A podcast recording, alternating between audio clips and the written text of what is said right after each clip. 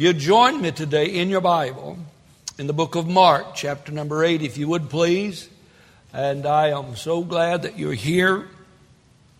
I wish you'd come tonight because I'm going to preach tonight on this subject using your influence to honor God. Using your influence to honor God. I would like for my influence to be positive on everybody that I'm around.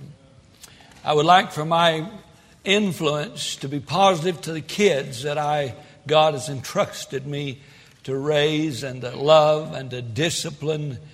Uh, I just out in public, I saw a lady yesterday with a kid about this big.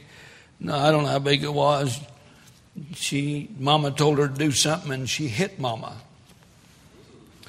I went over and said, Would you let me borrow that brat just a minute? No, I, no, I didn't. No, I didn't. No, I didn't. Won't be long. That girl thinks she can do that to her teachers. It won't be long till she can do that to police officers. Won't be long till uh, that, you know, so uh, all of that influence. So tonight, I'd like to talk to you about using your influence to honor God. This morning, I don't know what I'm preaching on after looking at that. In your Bible, Mark chapter number 8. We'd like to welcome you by way of, who've joined us by way of live stream and radio, wherever you may be around the world. We're so glad today to be here. We're right before uh, in, entering into our summer campaign, uh, Jump the Summer Slump, you know, and we're going to do that. Next Saturday, let me encourage you to join us. Be one of 200 that's going to go out into our community, invite folks to the Lord and to our church. Next Saturday, be one of 200. Sign up out front and use your influence for the Lord Jesus Christ. Next week, if you do that. I read for you now out of the book of Mark. Begin reading at verse 31. And please be aware of where we are in the Lord's ministry. Heretofore, the disciples has had a pretty easy road. The only thing they've experienced heretofore in the Lord's ministry are miracles and wonders and amazements. Amazed at our Lord walking on the water. Amazed at Him taking just a few loaves and a few fishes from uh, Big D's and making a, a Sunday special and fed 20,000 folks. Again, 4,000 and just a few loaves and a pitiful bunch of fish and fed 4,000 plus men and women. The disciples has only experienced thus far happy Christianity. Bless me kind of Christianity. Hallelujah kind of Christianity. No pain, no strain. That's all they've experienced. If they were hungry, the Lord fed them. If they were needy, the Lord met their need. But something is about to change. Look at verse now 31. And he began to teach them now be mindful, if you would please. The Lord is no longer majoring on miracles. They should have already encompassed and endured and also come to the conclusion that He's not just your ordinary prophet. In fact, Peter said, Thou art the Son of the living God. Miracles are no longer necessary for the disciples. Miracles are no longer necessary for the multitudes because the miracles has proclaimed who he was and who he is. From this point on, he's not majoring on miracles, he's majoring on teaching. And uh, he began to teach them that the Son of Man must suffer many things and be rejected of the elders and the chief priests and the scribes and be killed and after three days rise again. The disciples are dumbfounded. The disciples is not expecting a Messiah to die on a cross. The disciples are expecting a Messiah to sit on a crown, sit on a throne. And Peter said, and he spake that saying openly, and Peter took him and began to rebuke him.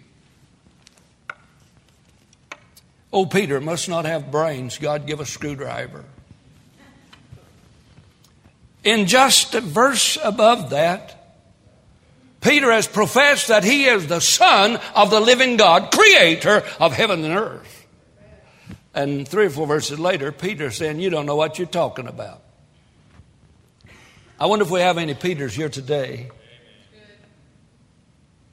who professes one thing on Sunday and lives another thing on Monday.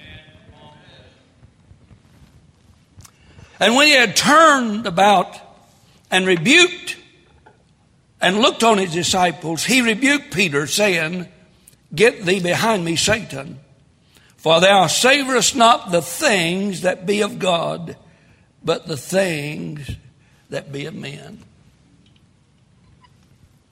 I wonder how many of us attend church regularly, but savor us the things of men and not of God. How many of us do you think really and truly are sold out to God? In the disciples' life, a time of reckoning has arrived. So, you want to be my disciple. So you want to follow me. The throngs and the crowds are so, so huge that at one time he had to get out in the lake just to have room to teach the throngs and the crowds that are surrounding him. And then Jesus says in verse number 34 And when he had called his, the people unto him with the disciples, he said unto them, Whosoever will come after me, let him deny himself, take up his cross, and follow me. Preacher, are you going to get rough today? No, no, no. Don't have to. Jesus already has. I'm not preaching yet. I'm just reading. Deny himself. Deny himself. Chocolate cake. Calf slobber on top. deny himself. Exercising. Muscles say, too tired. Body says, couch. deny himself. Verse 35 For whosoever will save his life shall lose it. But whosoever shall lose his life for my sake, the same and the gospel, the same shall save it. Then he asked his disciples and the multitude a question. For what shall it profit a man if he shall gain the whole world and lose his own soul. Or, what shall a man give in exchange for his soul. Whosoever therefore shall be ashamed of me and my words in this adulterous and sinful generation, of him also shall the Son of Man be ashamed when he cometh in the glory of his Father with the holy angels. Now, Father, today, it looks to me like this thing of Christianity, following the Lord, being a disciple, being a testimony, a witness, having a purpose in this life is a mighty serious thing to you. And so, Lord, I pray today you'd make it a very serious thing to me and to everyone who hears today. May the Word of God accomplish that which you've sent it forth. May I not add one jot or one tittle, but may I also not refrain for people's sake. But Lord, may you be honored today, we pray in Jesus' name. Amen. A little cartoon showed a church sign in front of a church. And under it read, The Light Church. We have light beer, we have light bread. What's wrong with having a light church? Under the sign it read 24% less commitment. The home of 15 minute sermons and 45 minute services. We have only eight commandments in our church, and that's your choice. Everything you've ever wanted in the church, and less. Funny, isn't it? Could I give you three words to describe everybody's relationship with the Lord here today.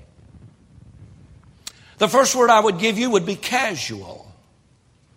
Casual Christianity. Casual Christianity is that kind that is occasional, irregular, and I come when I want to and when it's convenient. You say, How does that describe me this first time I've seen you in a while? Said, Are you preaching to me? Yeah, if you've been missing a lot.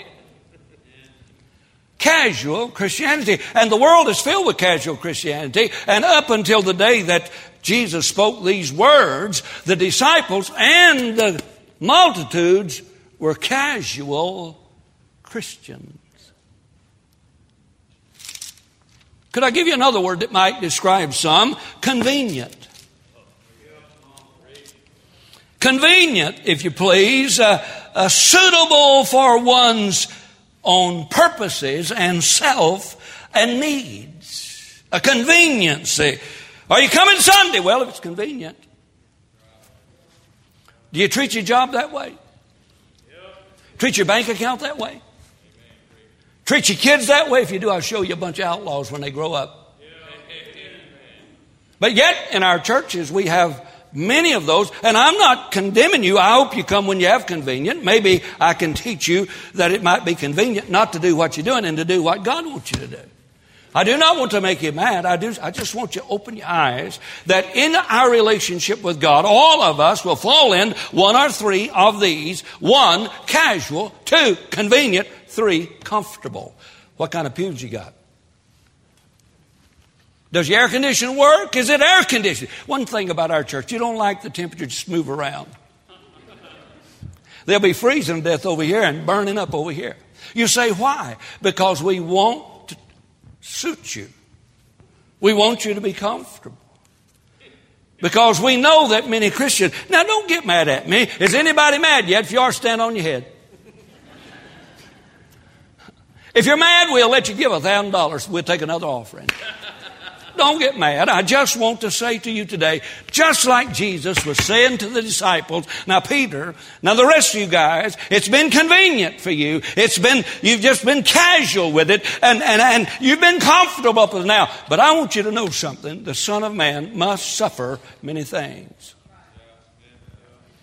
And then he said, just like I suffer, and if I take my cross willingly, and if I lose my desires, my disciples should do the same. Do you know what's wrong with our discipleship program? I was telling my wife coming back. The people who's going in through discipleship are not dead yet.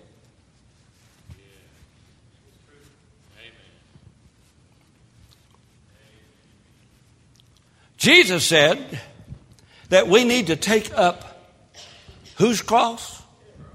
Our cross. Jesus said, I'm going to take mine up. I'm going to suffer. I'm going to die. I'm going to be buried. I'm going to raise again. Just like I have a cross, Jesus said, if you want to be my disciple, you also have a cross. And it's not sickness. It's not your wife. said, Well, I got to bear this cross. I guess I said it for better or for worse. Come on now. Go ahead and laugh. It won't hurt you any. But I think all of us would fall into some of these three categories casual, convenient, and comfortable. And that is defining our relationship with God. But if you'll look in our Bible today, you will find that there is nothing casual, nothing convenient, nothing comfortable about being a disciple of Jesus Christ. If somebody told you if you get saved, all your problems will be gone, they lied to you. They lied to you. Your problems are not gone. You are have a cross to bear. And I want you to notice something. Jesus gives us a motive. Look in verse number 35, if you would. Jesus gives us a motive to move us in that direction, in the direction of being a disciple, in the direction from happy kind of Christianity to God honoring kind of Christianity. Here it is, verse 35. Jesus said, For whosoever will save his life shall lose it. But whosoever shall lose his life for my sake and the gospel, same shall save it. Is that a good motivation to be a disciple of Jesus Christ? I didn't hear you. Is that a good uh, motivation? Isn't it amazing how many people come to the end of their life and they've made no impression positive on anybody? Isn't it amazing how many folk come to the end of their life and look back and the preacher has to eulogize them, and when the preacher gets up there, he's asked to lie about what a great Christian they were. I wonder today if I had to have your funeral tomorrow, what positive thing for God could I say about you? The greatest motivation I know of in all the world for my life is it might honor the Lord Jesus Christ, God Almighty, because He created me to be here for a purpose. Notice, if you would please, I need to help you a little bit. It's dying on me. I want to show you something, if you would please. Three things I want to show you today casual faith and committed faith. There's a lot of difference in casual faith and committed faith. Casual faith can save you. It can save you. Casual faith is running from hell. Committed faith is running to heaven. Man, I'm glad I got saved. I'm going to miss hell. That's casual faith. Thank God you missed hell. But all you've been doing is living like hell ever since then. Committed faith honors God. Casual faith honors you. Committed faith says, Yes, Lord, I'll go. Casual faith says, I think I'll pray about it. Don't this sound religious? I think I'll pray about tithing. No use. Because you're not going to. you got to pray about a commandment of God. You can forget about praying about it. It ain't going to work anyhow. I'm going to pray about going to church. No, don't do that. You're already commanded to go. Every time we meet, you're commanded to be here. Come, is that right? Uh, and a committed faith will be there. A casual faith will do whatever they want to. Well, I'll be there if it's convenient. Have you ever heard that? Uh, have you ever heard that? Well, I'm just not comfortable when Brother Wimberger preach. Tell you the truth, I'm not either. Brother Watson's here. He's back on the back row. He's asleep, but I'm glad he's here. Brother Watson pastored a church a long time in Grand Prairie, Texas. Did a great job. He sure did. Yes, and he had me for revival when I was in evangelism. And uh, it was a long time after I went in evangelism before Dr. Watson had me. So when he had me for revival, we had a bunch of folks saved and stuff, I asked him, I said, Dr. Watson, why did it take you so long to have me? He said, because I was worried about what you might say. He said, I don't know, nobody knows what you're going to say. I said, Doc, I don't know either, so we're even. Amen. Come on now. I'm talking about casual faith, convenient faith, and uh, comfortable faith. But then there's a committed faith.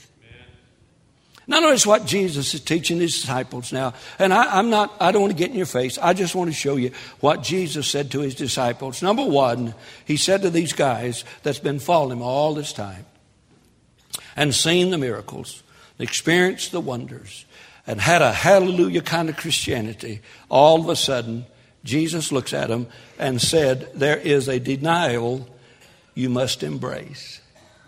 Verse 34 A denial you must embrace. And when he had called the people unto him with his disciples also, he said unto them, Whosoever will come after me, your choice. Your choice, my choice. You don't have to. Jesus ain't said, I'm going to hit you in the head with a zapping stick if you don't. Jesus not say, is not going to say, I'm going to rain on your parade if you don't. But if you want to follow me. That's what he said. And he said, Whosoever. He didn't say disciples or lost people. He said, Whosoever. Whosoever. Ain't that good? Don't get mad now. You don't have to embrace it. You don't have to do it. But now, if you want to be a Christian, and you want to be God's kind of Christian, not my kind of Christian, not your kind of Christian, not a convenient, casual, or comfortable kind of Christian. If you want to be his disciple, then whosoever will come after me, let him deny himself. There is a denial we must embrace. Now, could I please say to you, and I'm just going to use the endeavors that I'm familiar with. Okay? Going back over 73 years of business, farming, church planting, being a married man, raising a family. Now, I can't say about being a, a, a gignotique. I, I, don't, I don't know if you got to do anything, do that, except just be smart. I don't know. But there has not been one field of endeavor that I have entertained that has not required one ingredient for success. Not one. My wife and I have been married 30 years.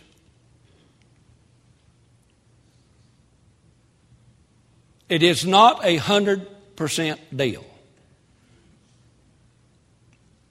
It is 200% deal. If you don't deny yourself of some things in marriage, you know, them little girly pictures you're watching on your internet, it's going to destroy you and your family. Well, I, I'm hooked. No, you just need to deny your lust, your greed. In a marriage, it's a 100% time of not you, but them. The definition of love is sacrifice. For God so loved the world that he what? His only begotten Son. Herein is love. Not that we love God, but that God loved us and sent his Son to be a sacrifice for our sins. You cannot be a good marriage partner without you deny yourself.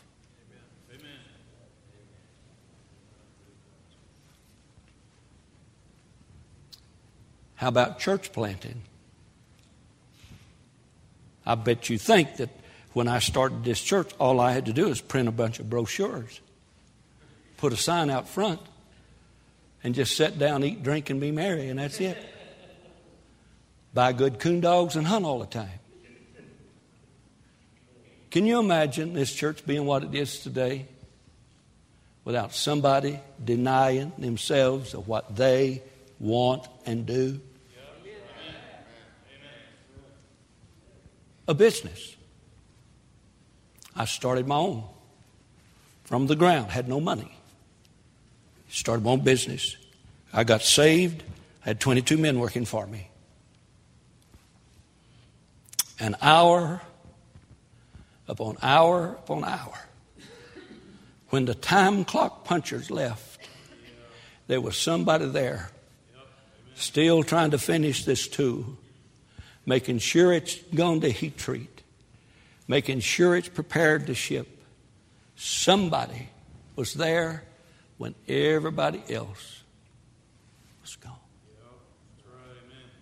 Somebody that liked to have been home with their family. Somebody that liked to have gone to the bar with the boys. But no, somebody had to deny themselves. You got anything you know that you can be a success at if you don't deny yourself? Why in the world do you think you can be a good Christian then? If it's casual, convenient, and comfortable.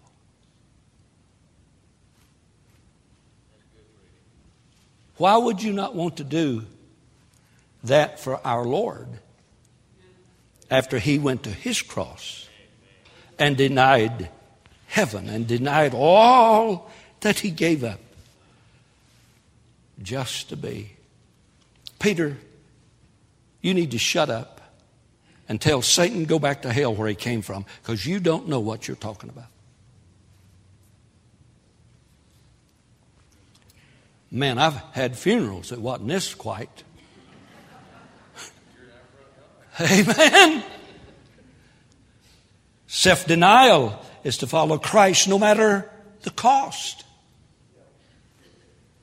I know you've heard the story about the two young brothers who came downstairs for breakfast.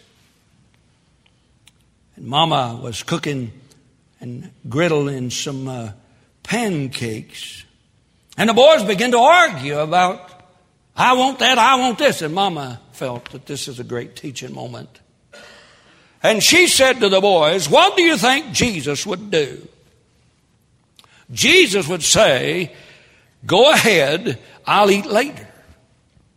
The oldest boy said to his brother, You be Jesus.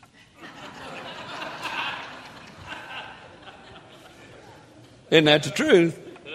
Come on now, don't get mad at me. Isn't that the truth? You be Jesus, and I'll, I'll take, uh, you just be Jesus, I'll take mine later. A denial. You see, Martin Luther said, listen, a religion that gives nothing costs nothing, and suffers nothing is worth nothing. Now, fellas, all you've seen is a bunch of miracles, but things are about to change. There is a denial we must embrace. Why do you think they put the Super Bowl on during church?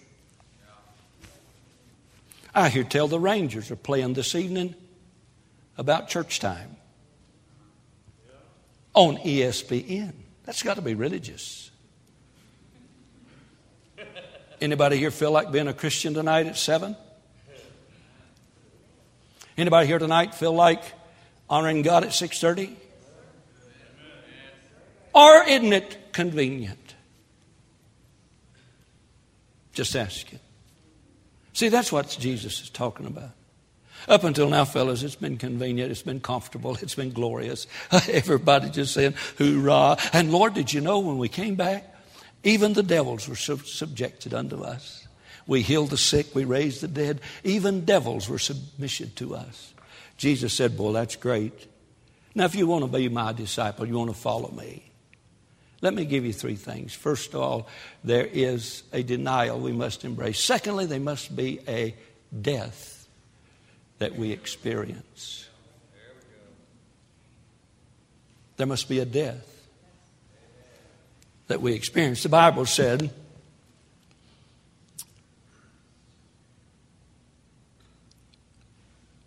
Do you believe what the Bible says? Yes, Whosoever will come after me, let him die and deny himself. Now, notice this phrase and take up his cross. There was a death we must experience. I think the cross he's talking about is not the one you got around your neck. Because most folk would rather wear one is to bear one.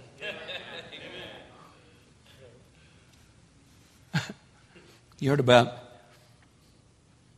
during the war, Second World War, a young soldier was digging a foxhole, and he was fervent about it because bombs were busting and guns were shooting and lightning was flashing. The man, he was digging his best to get that hole as deep as he could be, and clank, his shovel hit something made out of metal. And he looked at it, and it was a cross. How in the world did the cross get there? A metal cross. And he laid down in that foxhole, boy, and I tell you, the battle was raging, and he got scared to death, hid his face in the dirt, and after a while he felt somebody jump in the hole with him. He looked over, and it was the company chaplain. The soldier said, My God, I'm glad you're here. Would you tell me how this thing works?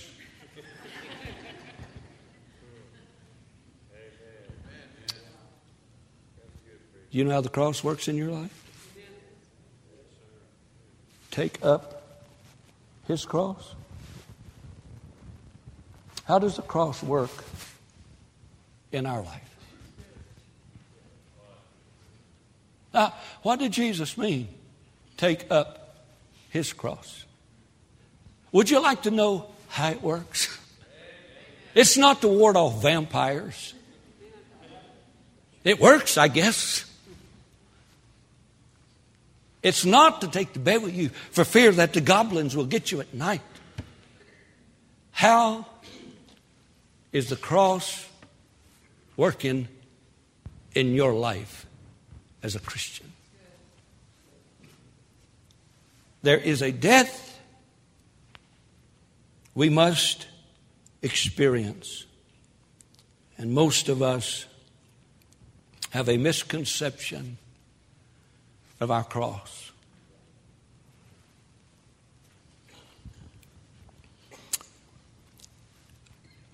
With a blood pressure of 212 over 115, a heart rate vacillating from 25 to 150. To hear the doctor say you're a prospect for a stroke. The only thing I know is to thin your blood so thin that your blood pressure will be lowered. And put a pacemaker in to regulate your heartbeat. Or you'll have a stroke. Well, I guess That's just my cross to carry.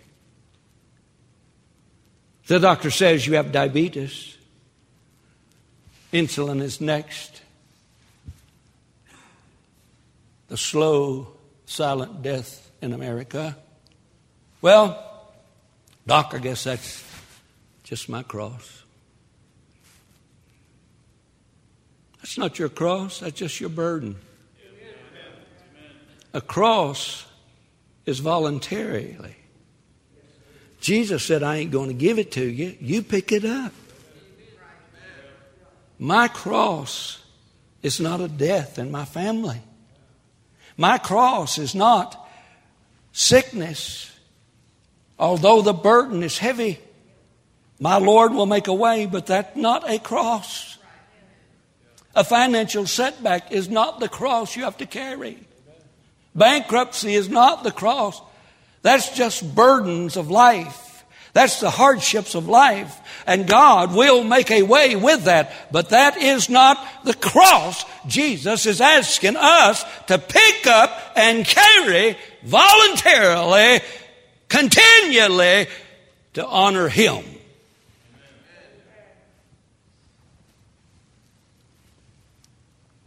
Wow. Bearing my cross is a daily, voluntarily determination and choice that today I am going to honor my Lord, whatever. And if something come my way that is not honoring to Him, but my flesh cries for it, I am to deny myself. And choose to bear my cross. Now, you don't have to do that. You can save your life. And when life is over, you've counted for nothing. You say, Well, I made a lot of money. Your kids are going to fight over it. You say, I built a lot of buildings. They're going to belong to somebody else. You don't have to do what I'm saying. But Jesus said, You put her down. If you don't do what I'm saying, you're going to lose your life. You're going to lose everything that's important. And when you come to the end of the road, you'll worry about the next trip. Don't get mad now because you don't have to do what I'm saying. How does this cross work? What time is it? I got to go. I got to go. But how does this cross work?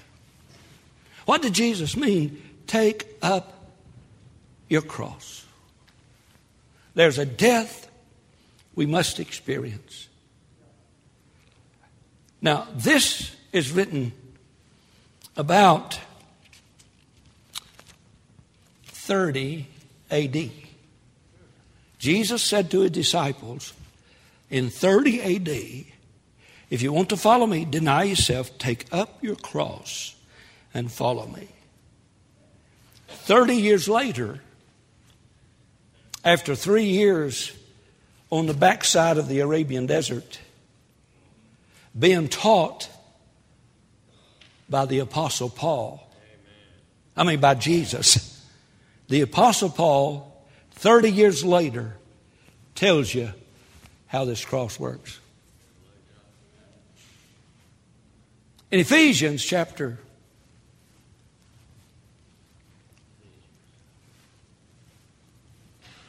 Well, I missed a book. Galatians chapter 2.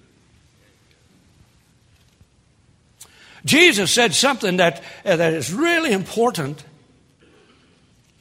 Jesus said in Galatians chapter 2, I am what? Got it?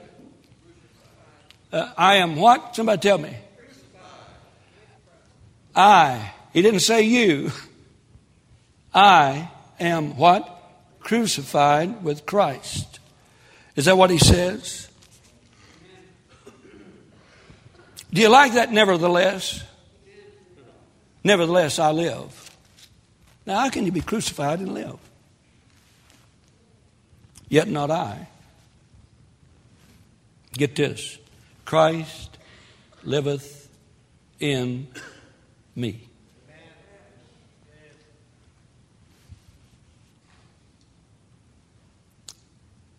I like that, don't you? And the life which I now live in the flesh, you got that? I live by the faith of the Son of God who loved me and gave himself for me. How many of you are saved? Raise your hand. Let it down. How many were saved by faith? Raise your hand. Whosoever believeth in him should not perish. Let you down. How many are absolutely sure that you're saved? Raise both hands. Go ahead. Let them down. How do you know that?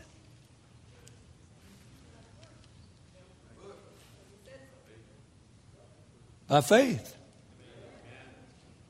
Paul said, For I, am not, for I know whom I've believed, and I'm persuaded that he is able. Now, how does this cross thing work?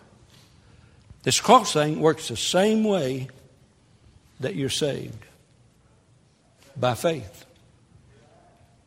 How many of you have ever been baptized? Raise your hand. Okay. Romans chapter 6. How does this cross thing work? a death we must experience. How does this death thing work? Do you know what you did when you got in that baptistry right there? You said, Sure, I got wet. and more than likely, the preacher had a hole in his waders and he got wet. What did you do? Now, just think a minute. I'm going to go. What did you do when you climbed in that watery grave? What did that mean? What was the significance of Brother Jim saying, buried in the likeness of his death, raised in the likeness to walk in newness of life? You said that that was how I got in the church. That's, how, that's the door to the church. I got baptized. Look at Romans chapter 6. How does this cross thing work? Know ye that? Know ye not? That so many of us, as were baptized into Jesus Christ, was baptized into his death. Therefore, we are buried with him by baptism into death. It was by faith you got into the baptistry. It was by faith you know that you're going to heaven. It was by faith that sealed the fact that you're a child of God and heaven is your home. It's by faith you got in there. But after you got in there, when they buried you by the same faith, you died.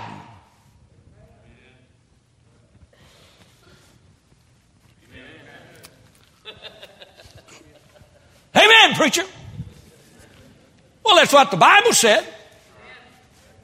I said, that's what the Bible said. Jesus said there is a death you must experience. There is a denial you must embrace. And when you got in that baptistry, according to verse 4, therefore we were buried with him by baptism unto death, that like as Christ was raised by the glory, was raised from the dead by the glory of the Father, even so we also should walk in newness of life. Verse 6, knowing this, that our old man is crucified with him, that the body of sin might be destroyed, that henceforth we should not serve sin. Let's put a little icing on it. Verse 11. Likewise, reckon ye also yourselves to be dead. Preacher, are you dead? I reckon.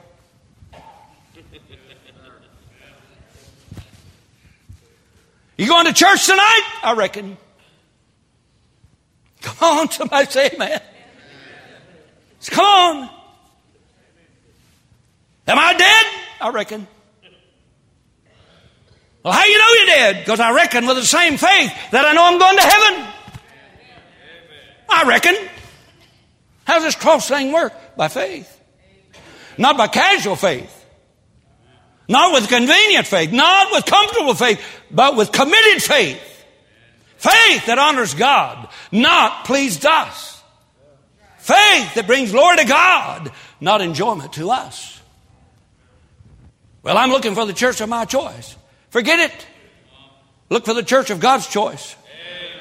Well, I'm going where I'm comfortable. Like you're living, why should you feel comfortable in any church? Amen. Are you listening? The Christian says, The preacher made me mad.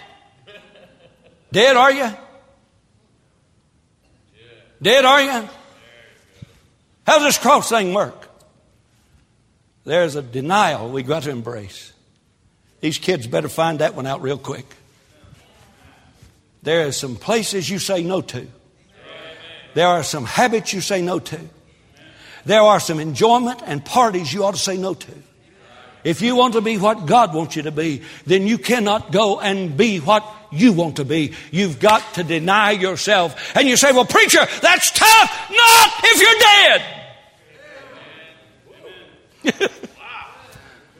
Not if you're dead. It goes on to say, those who are dead does not serve sin. I must close.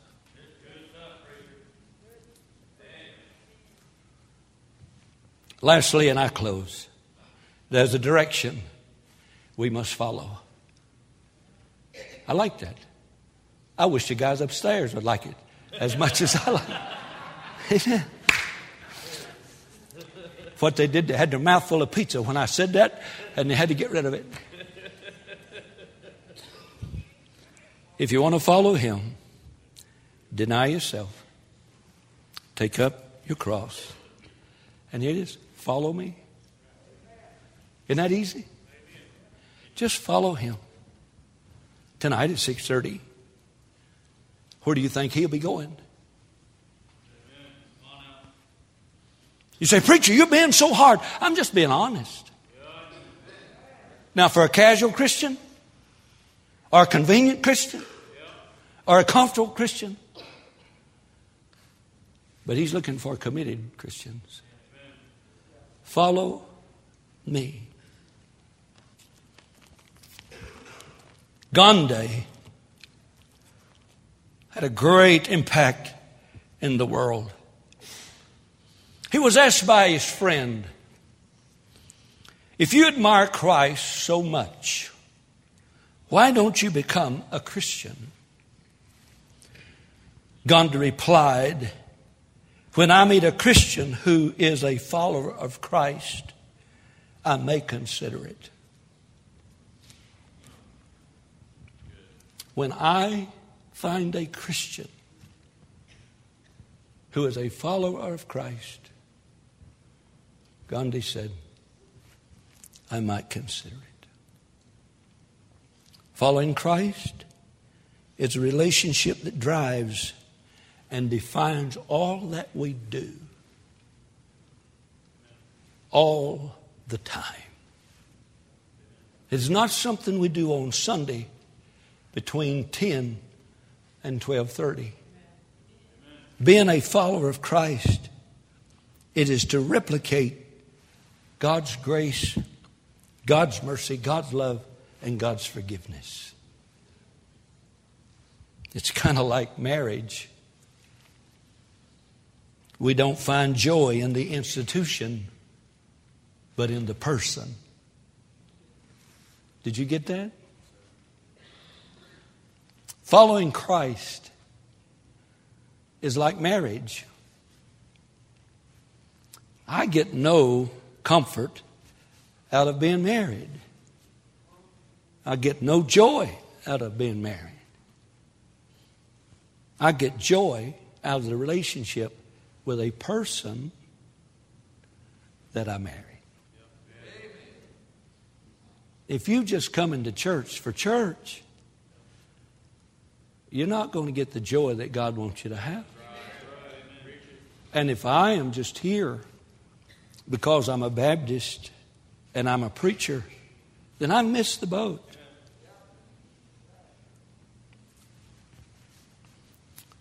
We should be a follower of Christ.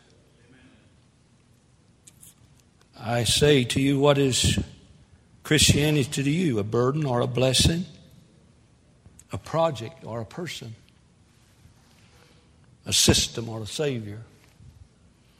Rules or a relationship?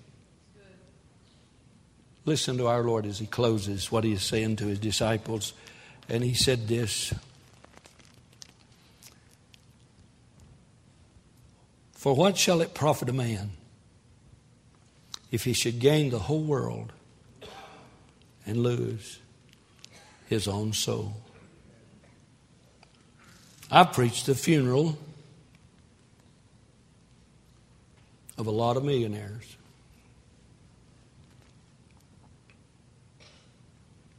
I'm sorry to say, by their own testimony, they lost their own soul. They made something else their God. They devalued their soul.